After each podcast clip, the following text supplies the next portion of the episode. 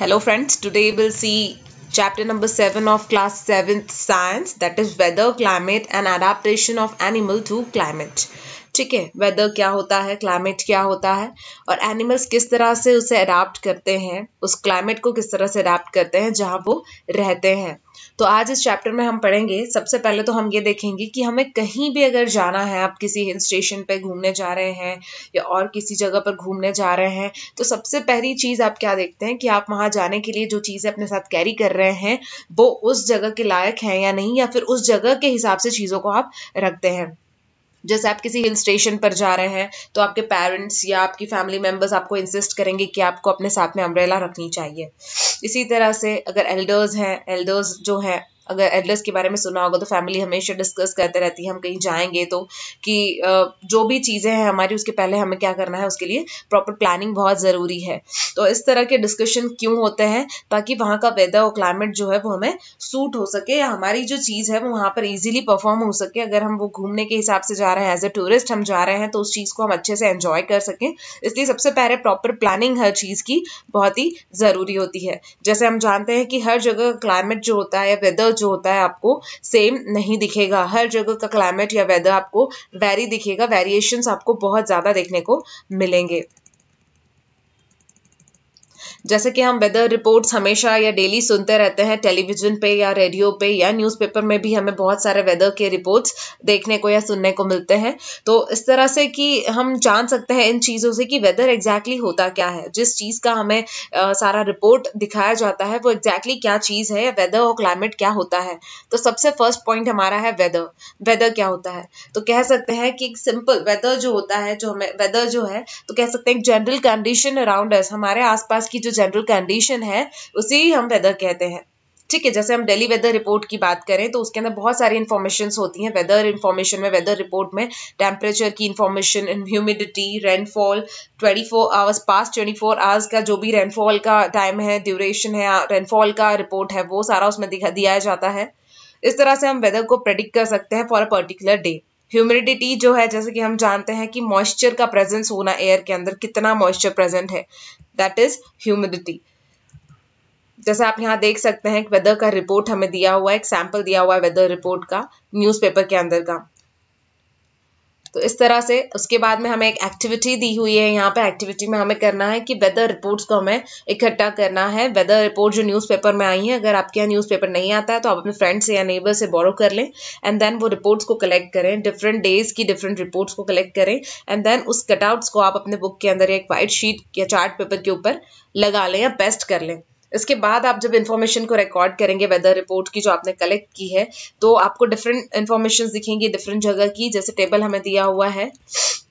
इसके अंदर आपको इस टेबल को अगर आप फील करेंगे उस इन्फॉर्मेशन के हिसाब से तो बहुत अच्छी एक नॉलेज आपको इस चीज़ का मिल पाएगा। जैसे कि यहाँ पर हमें दिया, एक वेदर डेटा दिया हुआ एक वीक का, एक पर्टिकुलर वीक आप ले लीजिए कि हाँ इस वीक में मुझे हर दिन का वेदर कंडीशन फाइंड आउट करना है। तो इस तरह से आप करेंगे कि जैसे ट्वेंटी अगस्त से हमने शुरू किया है तो ट्वेंटी अगस्त टू का आपका टेम्परेचर मैक्सिमम क्या था उस दिन? वो मिनिमम क्या था? वो मिनिमम ह्यूमिडिटी क्या थी? मैक्सिमम ह्यूमिडिटी क्या थी? और रेनफॉल मिलीमीटर के अंदर एम के अंदर हमारा रेनफॉल क्या था? था वो हमें नोट डाउन करना है। यहाँ पर हमें एक पॉइंट दिया है कि रेनफॉल जो है, वो हो सकता है कि मे बी आपको पूरे दिन का नाम मिले, पूरे एट डेज़ रेनफॉल हो, ये पॉसिबल नहीं है। तो अगर जिस दिन नहीं होता है तो आप उसे छोड़ सकते हैं, या ऐसे भी आप ओवरऑल टेबल में अगर रेनफॉल का जो स्पेस दिया हुआ है ब्लैंक उसे छोड़ दें तो भी चलेगा। बाकी डेटा को आप फील कर सकते हैं। रेनफॉल को मेजर करने के लिए जो इंस्ट्रूमेंट यूज़ किया जाता है, उसे रेन गेज कहते हैं। और ये बेसिकली सिलेंडर होता है जिसके ऊपर में एक फनल लगी होती है, उसके टॉप में, जो रेनफॉल जो रेन वाटर को कलेक्ट करती है, जिसके थ्रू हमें रेनफॉल का मेज़रमेंट पता चलता है। रेनफॉल को हम मेजर कर सकते हैं। आप जब वो ऊपर का चार्ट आपने जैसे फील किया तो क्या आप एक चीज़ नोटिस करेंगे कि जो मैक्सिमम और मिनिमम टेम्परेचर आपने नोट किया या ह्यूमिडिटी या रेनफॉल आपने नोट किया है तो क्या आपको मैक्सिमम और मिनिमम टेम्परेचर जो रिकॉर्ड किया है, आपने वो सेम मिलेगा सारे दिनों का? ये हो सकता है कि जो पैरामीटर्स बाकी के हैं दो या तीन दिन आपको हो सकता है कि सेम मिल जाए। मतलब आपके जो मैक्सिमम टेम्परेचर मिनिमम टेम्परेचर में भी कि कुछ दिनों में सेम बता दें कि हाँ आज 23 को जो था, वही 25 को भी था, ऐसा हो सकता है। लेकिन आप चाहें कि आप सोचें कि पूरा जो हफ़्ता है उसमें एक ही मैक्सिमम और मिनिमम टेम्परेचर हो तो ये नहीं होता। इसका मतलब ये है कि जो हमारा वेदर है वो चेंज होते रहता है डे बाय डे तो ओवर अ वीक की बात करें तो हमें कंसिडरेबल वेरिएशंस देखने को मिलेंगे और ये जो डे टू डे कंडीशन है एटमॉस्फेयर की, उस पर्टिकुलर प्लेस में with respect to temperature humidity rainfall और वाइन स्पीड उसी को हम वेदर कहते हैं वो पर्टिकुलर प्लेस का. टेम्परेचर ह्यूमिडिटी और जो अदर फैक्टर्स हैं, उसे हम एलिमेंट्स कहते हैं वेदर के और वेदर जो है, वो हर जगह का चेंज होता है डे आफ्टर डे या वीक आफ्टर वीक हम कह सकते हैं कि वो चीज़ें चेंज होती हैं, वही वेदर है. और इसीलिए हम कहते हैं कि जैसे हम कहते हैं आज का वेदर बहुत ही हॉट है, या फिर कहते हैं कि एक हफ़्ता पहले वेदर बहुत ही कोल्ड था तो इस तरह से ये जो है वेदर की कंडीशन चेंज होते रहती हैं। वेदर जो है एक बहुत ही कॉम्प्लेक्स फिनोमिनॉन है और ये वेरी होते रहता है शॉर्ट पीरियड ऑफ़ टाइम में चेंज होते रहता है बहुत ही छोटे, कम टाइम में वो आपको चेंजेस उसमें देखने को मिलेंगे वेदर में आपको। बहुत बार ऐसा होता है कि, ऐसा होता है कि मॉर्निंग में आपको एकदम सनी मॉर्निंग आपने देखी है, और उसके बाद एकदम अचानक सडनली ये होता है कि क्लाउड्स एपियर होते हैं, और आपको एकदम रेनिंग होने लगता है, वहाँ पर रेनिंग हैविली रेन होने लगता है। और उसके बाद आप देखेंगे कि कुछ मिनट बाद फिर से सन निकल आता है ब्राइट सनशाइन आपको देखने को मिलती है। तो ये कुछ एक्सपीरियंस हमने हमारी लाइफ में बहुत बार किए होंगे। तो इस तरह का जो चेंज होता है, ये वेदर होता है। और इसीलिए हम कहते हैं कि वेदर जो है, बहुत ही कॉम्प्लेक्स फिनोमिना है। इसे प्रेडिक्ट करना ईजी नहीं है। अब हमें नीचे एक ग्राफ दिया हुआ है, जिसमें हमें मैक्सिमम टेम्परेचर का रिकॉर्डिंग दिया हुआ है। जो थ्री अगस्त 2006 से थ्री नाइन अगस्त 2006 मतलब एक हफ़्ते का है, एक वीक का है, शिलोंग का, मेघालय का है, यहाँ पे चार्ट दिया हुआ इसे हम स्टडी करेंगे। जैसे यहाँ हमें ग्राफ दिया हुआ है, इस ग्राफ में हमें दिया हुआ है कि जो three four five six seven हमें जो हॉरिजेंटल लाइन दी हुई है, उसमें हमें ये बताया है कि ये डेट्स हैं और उसके बाद twenty one twenty two twenty three twenty four जो है, ये हमारे टेम्परेचर हैं जो हमें वर्टिकली दिखाए गए हैं। तो यहाँ पर हमें इसके पास में जो एक टेबल दिया है, जिसमें दिया है डेट थ्री को जो टेम्परेचर था वो ट्वेंटी सिक्स था। उसके बाद फोर को मतलब जस्ट सेकेंड डे उसके नेक्स्ट डे में हमारा टेम्परेचर जो direct twenty three point five आ गया। मतलब हम कह सकते हैं कि टू पॉइंट फाइव डिग्री का टेम्परेचर में डाउन हो गया है। उसके बाद में फाइव पाँच तारीख को देखेंगे तो पच्चीस डिग्री सेल्सियस हमारा टेम्परेचर था। उसके बाद इस तरह से हम देख सकते हैं कि किस तरह से डिफरेंट वेरिएशन है बिल्कुल एक दिन के अंतराल में। आज जो टेम्परेचर है उससे कितना ज़्यादा चेंज हुआ है कल में, फिर अगेन वो इंक्रीज हुआ है, फिर डिक्रीज हुआ है। इस तरह से हमें इस चार्ट में दिया हुआ है शिलोंग मेघालय का टेम्परेचर जैसे कि इस वेदर रिपोर्ट से क्लियर होता है कि मैक्सिमम और मिनिमम टेम्परेचर जो है वो एवरी डे रिकॉर्ड हम करें तो हम एक चीज़ को देखने को मिलेगा कि इसमें आपको कभी भी सेम थिंग नहीं मिलेगी, कुछ ना कुछ वेरिएशंस ज़रूर होंगे। चैप्टर फोर में जैसे हमने पढ़ा था, यहाँ पे हमें दिया हुआ है कि स्पेशल थर्मोमीटर्स होते हैं इन टेम्परेचर को मेजर करने के लिए, उसे मैक्सिमम और मिनिमम थर्मामीटर्स कहा जाता है। और हम ये कैसे फाइंड कर सकते हैं कि टेम्परेचर जो है वो मैक्सिमम है या मिनिमम है? तो मैक्सिमम टेम्परेचर जो डे का होता है, वो जनरली आफ्टरनून के वक्त में ऑकर होता है और मिनिमम टेम्परेचर जो होता है, बिल्कुल अर्ली मॉर्निंग का टेम्परेचर आप देखेंगे तो वो मिनिमम होगा। तो ये हम किस तरह से होता है? क्योंकि समर में जो होता है कि इसीलिए हम क्या होता है कि समर के सीज़न में जो सन की हॉटनेस है वो बहुत ज़्यादा होती है। इसीलिए हमें बहुत ही मिजरेबल फील होता है आफ्टरनून के वक्त और उसके कंपेरेटिवली हमें कंफर्टेबल फील होता है early in the morning in summer जैसे हमें यहाँ पर दिया हुआ है एक सन के बारे में स्पेशल यहाँ पर हमें मैटर दिया हुआ है, जिसमें लिखा है कि सन जो है, हमारी जो सारे वेदर्स हैं, ये किसकी वजह से हो रहे हैं? तो सन की वजह से होते हैं। सन जो है, एक बहुत ही ह्यूज पियर है, या कह सकते हैं, आग का गोला है। हॉट गैसेस का एक गोला है, जिसके अंदर बहुत ज़्यादा हाई टेम्परेचर भरा हुआ है। और इतना डिस्टेंस होने के बाद भी सन हमारी अर्थ से काफ़ी दूर है। इतना डिस्टेंस होने के बाद भी हमारे हमारे पास जितनी भी एनर्जीज हैं, या एनर्जी को यूज़ कर रहे हैं हम हीटनेस हमें आ रही है, वो सारी हमारी सन के थ्रू आ रही है। तो सन जो है, ये हमारा बहुत ही इंपॉर्टेंट सोर्स ऑफ़ हीट और लाइट है अर्थ के ऊपर। सन जो है, वो प्राइमरी सोर्स कहा जाता है एनर्जी का, जिसके कारण चेंज होते हैं हमारे वेदर के अंदर। एनर्जी एब्जॉर्ब और रिफ्लेक्ट जो होती है अर्थ के थ्रू या अर्थ सर्फेसिस के थ्रू ओशन या एटमॉस्फेयर में, ये बहुत इंपॉर्टेंट रोल प्ले करती है वेदर को डिटरमाइन करने के लिए हर पर्टिकुलर प्लेस का। और इस तरह से अगर आप सी के एरिया के पास कहीं रह रहे हैं तो आप रियलाइज़ करेंगे कि आपका जो वेदर है उस प्लेस का, वो बहुत ही डिफरेंट होगा as compare to if you stay there near the desert अगर आप डेजर्ट की प्लेस के आसपास कहीं रह रहे हैं तो वहाँ का टेम्परेचर आपको पहले वाली प्लेस जैसे सी के पास अगर कहीं रह रहे हैं तो वहाँ के टेम्परेचर से बहुत ही अलग दिखेगा या अलग लगेगा। इस तरह से डिफरेंट प्लेसेस के टेम्परेचर या वेदर्स डिफरेंट होते हैं। अब हम बात करें कि सनराइज या सनसेट की तो उस टाइम पे क्या होता है? जैसे हम जानते हैं कि विंटर के समय अगर देखें तो जो डार्कनेस है या रात हम कहते हैं कि बहुत जल्दी हो जाती है। बहुत ज़्यादा टाइम हमें नहीं मिलता। पूरा दिन हम कहते हैं कि बहुत छोटा दिन होता है विंटर के समय में। उसी तरह से विंटर के समय में जैसे कंपेयर करें समर से तो दिन छोटे होते हैं। तो ये हमें कंप्लीट कंप्लीट करना है कि क्यों ऐसा होता है या इसे हम किसी एक्सपेरिमेंट के थ्रू आप जान सकते हैं कि क्यों ऐसा होता है कि समर के सीज़न में आपको ज़्यादा टाइम मिलता है या आपका डेज़ होता है। वो बड़ा होता है। क्लाइमेट की बात करें तो मेट्रोलॉजिस्ट जो होते हैं, वो रिकॉर्ड करते हैं वेदर को एवरी डे के, और ये जो रिकॉर्डेड वेदर होता है, ये प्रिजर्व किया जाता है बहुत सारे डिकेट्स के लिए मतलब कह सकते हैं several decades decades in the sense decade is nothing but the time of ten years दस साल का जो ड्यूरेशन होता है, उसे डिकेट कहा जाता है। तो दो या तीन डिकेट के जो रिकॉर्ड्स है, उसे भी संभाल के रखे जाते हैं। क्योंकि ये हमें हेल्प करता है वेदर पैटर्न को लिखने के लिए वेदर पैटर्न को आइडेंटिफाई करने के लिए। तो एवरेज वेदर पैटर्न जो होता है, ये बहुत लॉन्ग टाइम तक अगर चलता है, जो एक एवरेज टाइम है, उतने टाइम तक अगर एक ही पैटर्न चलते रहता है, जैसे कह सकते हैं कि 25 साल तक 25 ईयर्स जिसमें 2.5 डिकेड्स होता है तो उसे हम कहते हैं क्लाइमेट ऑफ़ द प्लेस अगर एक ही तरह का वेदर बहुत लॉन्ग ड्यूरेशन के लिए चलता है तो उसे हम क्लाइमेट कहते हैं। अगर आप फाइंड करते हैं किसी टेम्परेचर को मतलब कोई टेम्परेचर है किसी प्लेस का, बहुत ही हाई है तो आप देखेंगे यहाँ पर कि हाई जैसे होता है उस टाइम का तो हम कह सकते हैं कि वो जो क्लाइमेट है वहाँ का, उस प्लेस का, वो हॉट है, क्योंकि वहाँ पर टेम्परेचर हाई है और काफ़ी टाइम के लिए हाई टेम्परेचर चल रहा है लॉन्ग टाइम के लिए तो वहाँ का क्लाइमेट हॉट होता है। If there is also heavy rainfall on most of the days in the same place और उसी जगह पर आप देखेंगे कि रेनफॉल भी काफ़ी हैवी होती है तो हम कह सकते हैं कि क्लाइमेट जो है वहाँ का, वो हॉट के साथ में वेट भी है मतलब रेन भी हो रही है और गर्मी भी है। इसी तरह टेबल हमें जो दिया है नीचे 7.2 और 7.3 उसमें हमें क्लाइमेटिक कंडीशन दी है दो अलग प्लेसेस की इंडिया की। एक मीन टेम्परेचर दिया हुआ है, जो दो मतलब एक मंथ का दिया हुआ है। टू स्टेप्स में हमें ये दिया हुआ है। फ़र्स्ट हमें एवरेज फाइंड करना है टेम्परेचर का, जो उस मंथ का है। और सेकेंड में हमने कैलकुलेट किया है एवरेज टेम्परेचर मेनी ईयर्स के लिए। तो ये हमें देता है मीन टेम्परेचर जैसे टू प्लेसेस यहाँ पे लिए हमें श्रीनगर और जम्मू एंड श्रीनगर में जम्मू एंड कश्मीर का हमने लिया है पहला लोकेशन और दूसरा थिरुअनंतपुरम है, जो केरला में है। ये दोनों भी जो जगह हैं, वो एक दूसरे से बिल्कुल अपोजिट है, कह सकते हैं नॉर्थ और साउथ की दो जगह हैं ये। इसलिए हमें टेम्परेचर भी बिल्कुल डिफरेंट यहाँ का दोनों का मिलेगा। एक बहुत ही कोल्ड क्लाइमेट वाला और एक बहुत ही हॉट क्लाइमेट वाला। पहला जम्मू एंड कश्मीर का यहाँ मंथ्स दिए हुए हैं जनवरी फेब्रुवरी मार्च अप्रैल जिसमें हमें मिनिमम टेम्परेचर जो दिया मीन टेम्परेचर जो दिया डेली मिनिमम और डेली मैक्सिमम मिनिमम जनवरी के मंथ में जम्मू एंड कश्मीर का माइनस टू पॉइंट थ्री रहता है, रहा था और डेली मतलब मैक्सिमम में देखेंगे तो फोर पॉइंट सेवन था और वहाँ पर रेनफॉल का मीन देखेंगे तो फिफ्टी सेवन था.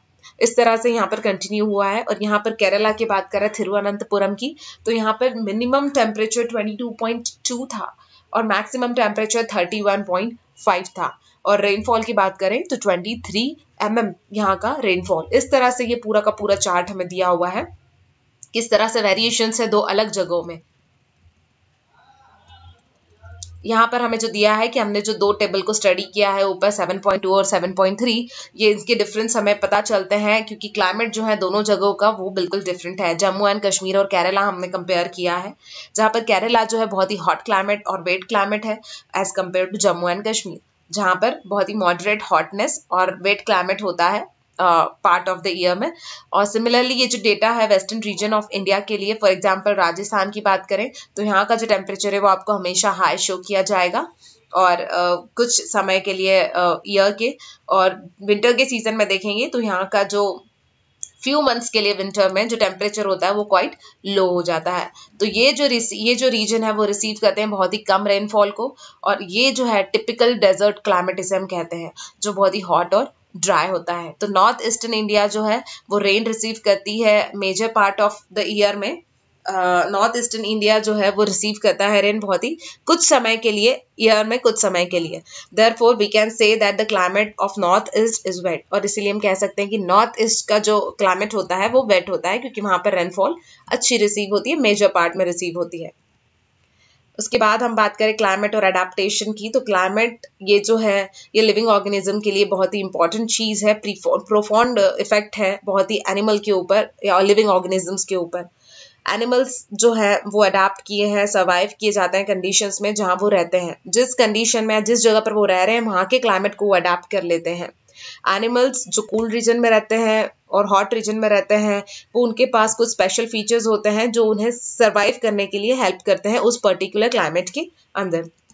जैसे चैप्टर नाइन हमने क्लास सिक्स के चैप्टर नाइन में पढ़ा था कि अडेप्टेशन uh, क्या चीज़ है और क्या क्या फीचर्स uh, मतलब होते हैं एनिमल्स के अंदर जो उन्हें सर्वाइव करने के लिए हेल्प करते हैं उस पर्टिकुलर रीजन के अंदर। तो फीचर और हैबिट्स होती हैं एनिमल की वो उन अडेप्टेशन उस सराउंडिंग को अडेप्ट करने के लिए हेल्प करती है और इसके कारण एवोल्यूशन होता है। चैप्टर नाइन में जैसे हमने देखा था कि वेदर का या क्लाइमेट का इफ़ेक्ट कैसा होता है सॉइल के ऊपर, और आज हम इसमें देखेंगे, इस चैप्टर में आज हम देखेंगे कि इफ़ेक्ट क्लाइमेट का किस तरह होता है एनिमल के ऊपर। क्लास सिक्स में आपने देखा था adaptation of animal to certain region certain habitats example adaptation of animal की बात करें क्लाइमेटिक कंडीशन के लिए तो जैसे कुछ एनिमल्स हमने, जैसे पोलर रीजन या ट्रॉपिकल रेन फॉरेस्ट ये दो चीज़ें हम लेते हैं और इनके अंदर के एनिमल्स की बात करें तो जैसे कि पोलर रीजन में बात करें तो पोल्स के आसपास जो होता है, वो रीजन जो दोनों पोल्स के आसपास है नॉर्थ और पोल के नॉर्थ और साउथ पोल के आसपास तो कुछ वेल नोन कंट्रीज़ हैं जो इन दोनों रीजन के आसपास बिलोंग करती है, जैसे Canada Greenland Iceland Norway Sweden Finland Alaska and USA and Siberian region of Russia ये सारी चीज़ें पोलर रीजन में आती हैं मतलब नॉर्थ और साउथ पोल की तरफ़ आती हैं। एग्जाम्पल्स हैं इन कंट्रीज़ के जो ट्रॉपिकल रेन फॉरेस्ट के अंदर आती है, उसमें India Malaysia Indonesia Brazil republic of Congo Kenya Uganda and Nigeria ये सारी चीज़ें हमारी ट्रॉपिकल रेन फॉरेस्ट के अंडर में आती हैं। एक्टिविटी 7.2 में हमें एक मैप लेना है, जिसे आउटलाइन करना है वर्ल्ड का मैप ले मैप लेके, उसमें हम पोलर रीजन को ब्लू कलर से डिनोट करना है वाइल हमें मार्क करना है ट्रॉपिकल रीजन को इन रेड कलर पहला हम देखेंगे पोलर रीजन तो पोलर रीजन जो होता है, वो एक्सट्रीम क्लाइमेट वाला रीजन होता है, जहाँ पर एक्सट्रीम क्लाइमेट होता है, वो पूरा का पूरा जो रीजन है, वो स्नो से कवर्ड होगा बहुत ही कूल क्लाइमेट होता है वहाँ का और बहुत मतलब कह सकते हैं कि long time of the year वो उसी तरह से क्लाइमेट रहता है। सिक्स मंथ हम कह सकते हैं कि वहाँ पर सन जो है पोल्स के ऊपर डायरेक्टली सन सनलाइट जो है या हीट जो है वो प्रोवाइड नहीं करता और जो अदर सिक्स मंथ होते हैं, वहाँ पर सनराइज होता ही नहीं है। तो विंटर के सीज़न में देखें तो वहाँ का जो लो टेम्परेचर या मिनिमम टेम्परेचर होता है वो minus thirty seven degree Celsius तक भी चले जाता है। इसीलिए वहाँ का जो एनिमल्स वहाँ के जो है, वो सीवियर कंडीशन में भी वहाँ के क्लाइमेट को अडेप्ट कर लेते हैं। और ये किस तरह से करते हैं? जैसे कि हम एग्जांपल लेते हैं पोलर बियर्स या पैंगविन्स की। तो पोलर बियर की बात करें तो इसके ऊपर एक वाइट फर बना होता है। इनके जो बॉडी के ऊपर एक फीदर या फर कह सकते हैं। फर का एक कवरिंग होता है वाइट फर का जो उन्हें इजिली विजिबल नहीं होने देता स्नोई वाइट बैकग्राउंड के अंदर। स्नो से पूरा वाइट बैकग्राउंड है और उसके ऊपर उनका जो आ, बॉडी का जो स्ट्रक्चर है वो भी वाइट है क्योंकि फर के कारण वाइट फर के कारण। तो ये उन्हें प्रिडेटर्स से बचाने में बचने में हेल्प करता है। और ये उन्हें, उनके प्रे को कैच करने में भी हेल्प करता है। एक्सट्रीम कोल्ड क्लाइमेट में ये जो two thick layers of fur उनके ऊपर होती है बॉडी के ऊपर, ये उन्हें कूलनेस से बचाती है, ठंड से बचाती है। उनके ऊपर एक फैट की भी लेयर होती है, उनकी स्किन के अंडर में या अंदर की तरफ़।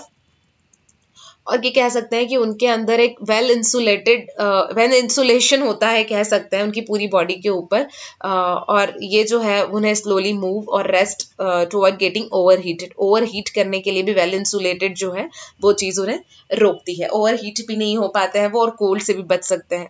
तो फ़िज़िकल एक्टिविटीज़ की बात करें वार्म डेज़ में तो कूलिंग बहुत ही ज़रूरी होती है। फ़िज़िकल एक्टिविटी अगर आप करेंगे, चलना या दौड़ना या खेलना, ये चीज़ें होती है तो हमें गर्मी महसूस होती है। तो कूलिंग के वक्त आपको फ़िज़िकल एक्टिविटीज़ का होना बहुत ज़रूरी है।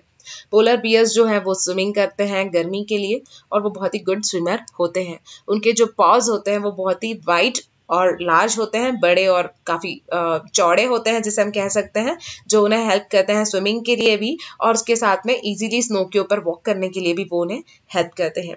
जब वो अंडर वाटर स्विमिंग करते हैं तो उनकी नोस्ट्रिल्स को क्लोज कर लेते हैं और इसके कारण वो बहुत ज़्यादा समय तक पानी के अंदर भी रह सकते हैं। उनका जो सेंस ऑफ़ स्मेल है वो काफ़ी स्ट्रांग होता है, इसलिए वो अपने प्रे को इजीली कैच कर सकते हैं फ़ूड को इजीली कैच कर सकते हैं।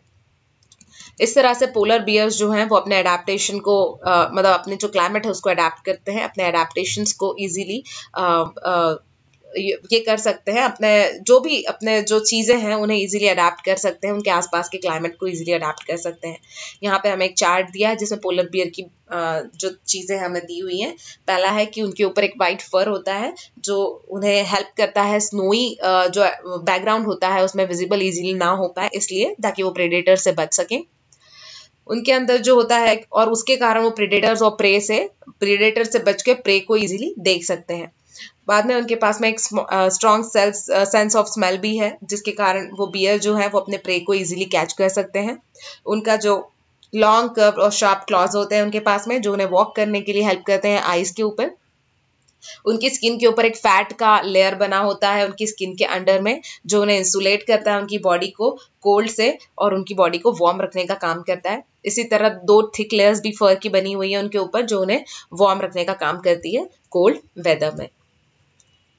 अनदर वेल नोन एनिमल की बात करें पोलर रीजन में तो वो है पैंगविन और ये जो होता है वाइट और मर्जर्स वेल मतलब ये जो होता है वाइट कलर का होता है, जिसके अपर बॉडी ब्लैकनेस बैकग्राउंड जो होता है, ऊपर का जो होता है वो वाइट ब्लैक होता है और जो सामने की बॉडी होती है वो वाइट होती है।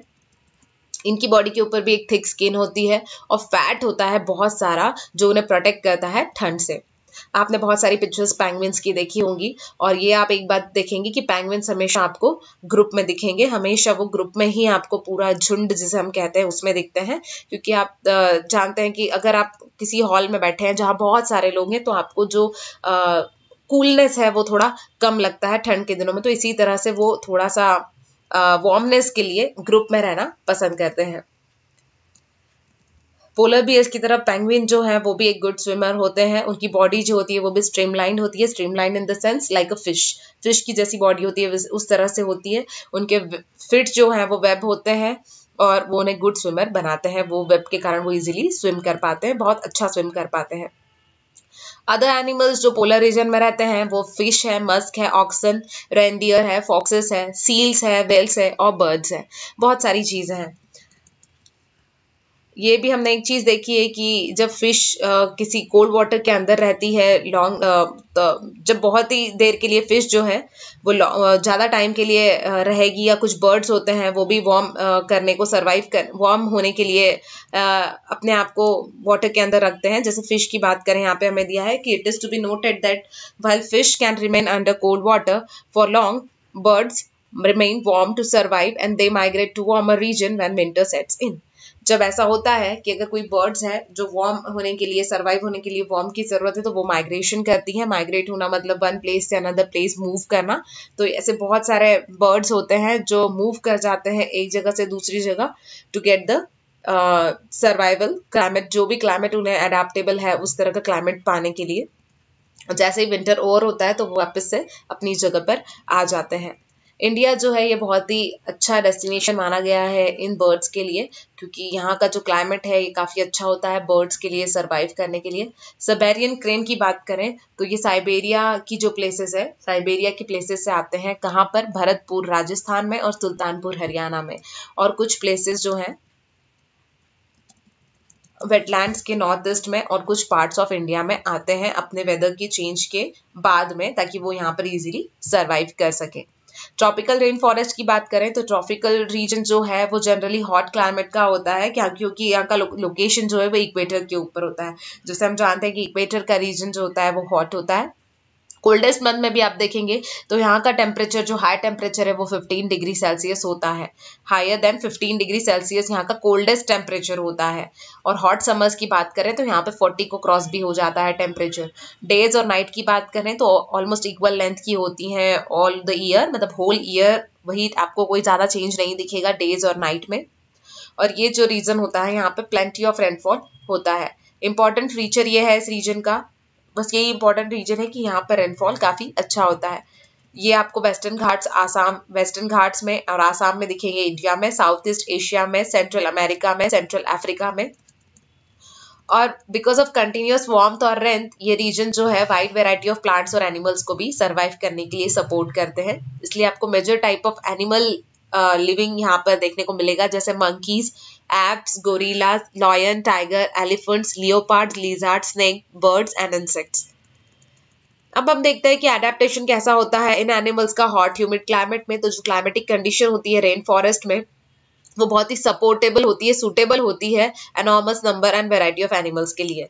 और ये जो नंबर है काफ़ी लार्ज है। इनकी जो कंपटीशन बस इसमें ये होता है कि इनके बीच में एक इंटेंस कंपटीशन होती है फॉर फ़ूड एंड शेल्टर क्योंकि बहुत सारे एनिमल्स जो हैं वो ट्रीज के ऊपर रहते हैं। जो रेड आइड फ्रॉक होते हैं, वो खुद के अंदर एक स्टिकी सा पैड डेवलप करते हैं, जो उन्हें हेल्प करता है क्लाइंब करने के लिए ट्रीज को और वहाँ पर रहने के लिए।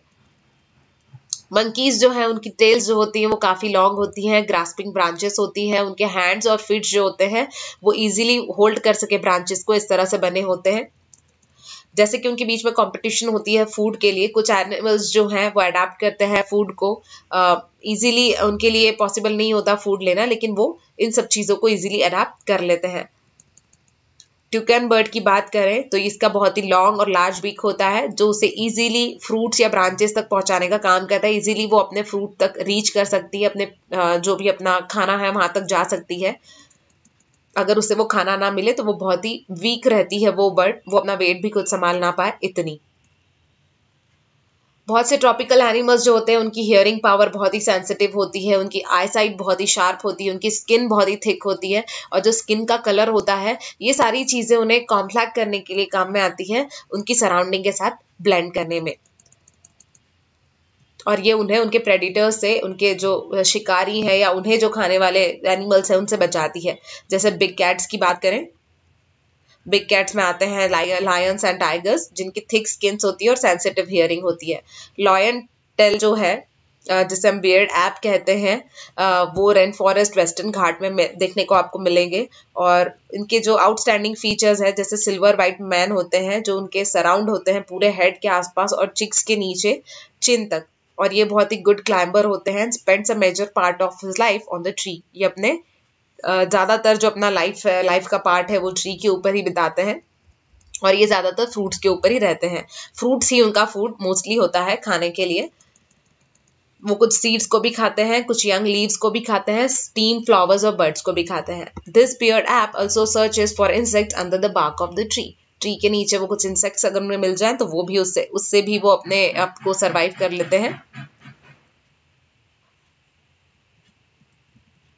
जैसे कि उन्हें पता है कि जो ट्रीज के ऊपर अगर वो रहेंगे तो उन्हें बहुत इजीली सर्वाइवल के लिए, कुछ भी खाने के लिए फ़ूड उन्हें मिल जाएगा, इसलिए वो most most of the time trees के ऊपर ही रहते हैं। एक अदर एनिमल की बात करें जो बहुत ही वेल नोन है तो कह सकते हैं एलिफेंट ट्रॉपिकल रेन फॉरेस्ट वाला एनिमल ये जो अडाप्ट करता है कंडीशन को रेन फॉरेस्ट की बहुत ही रिमार्केबल वे में, जैसे कि उसकी ट्रंक हम देखते हैं। उसे वो नोज़ की तरह यूज़ करता है because of which it has a strong sense of smell उसके कारण उसे बहुत ही स्ट्रॉन्ग सेंस होता है स्मेल का. ट्रंक और भी एक काम के लिए यूज़ होती है for picking the food food को वो पिक करता है.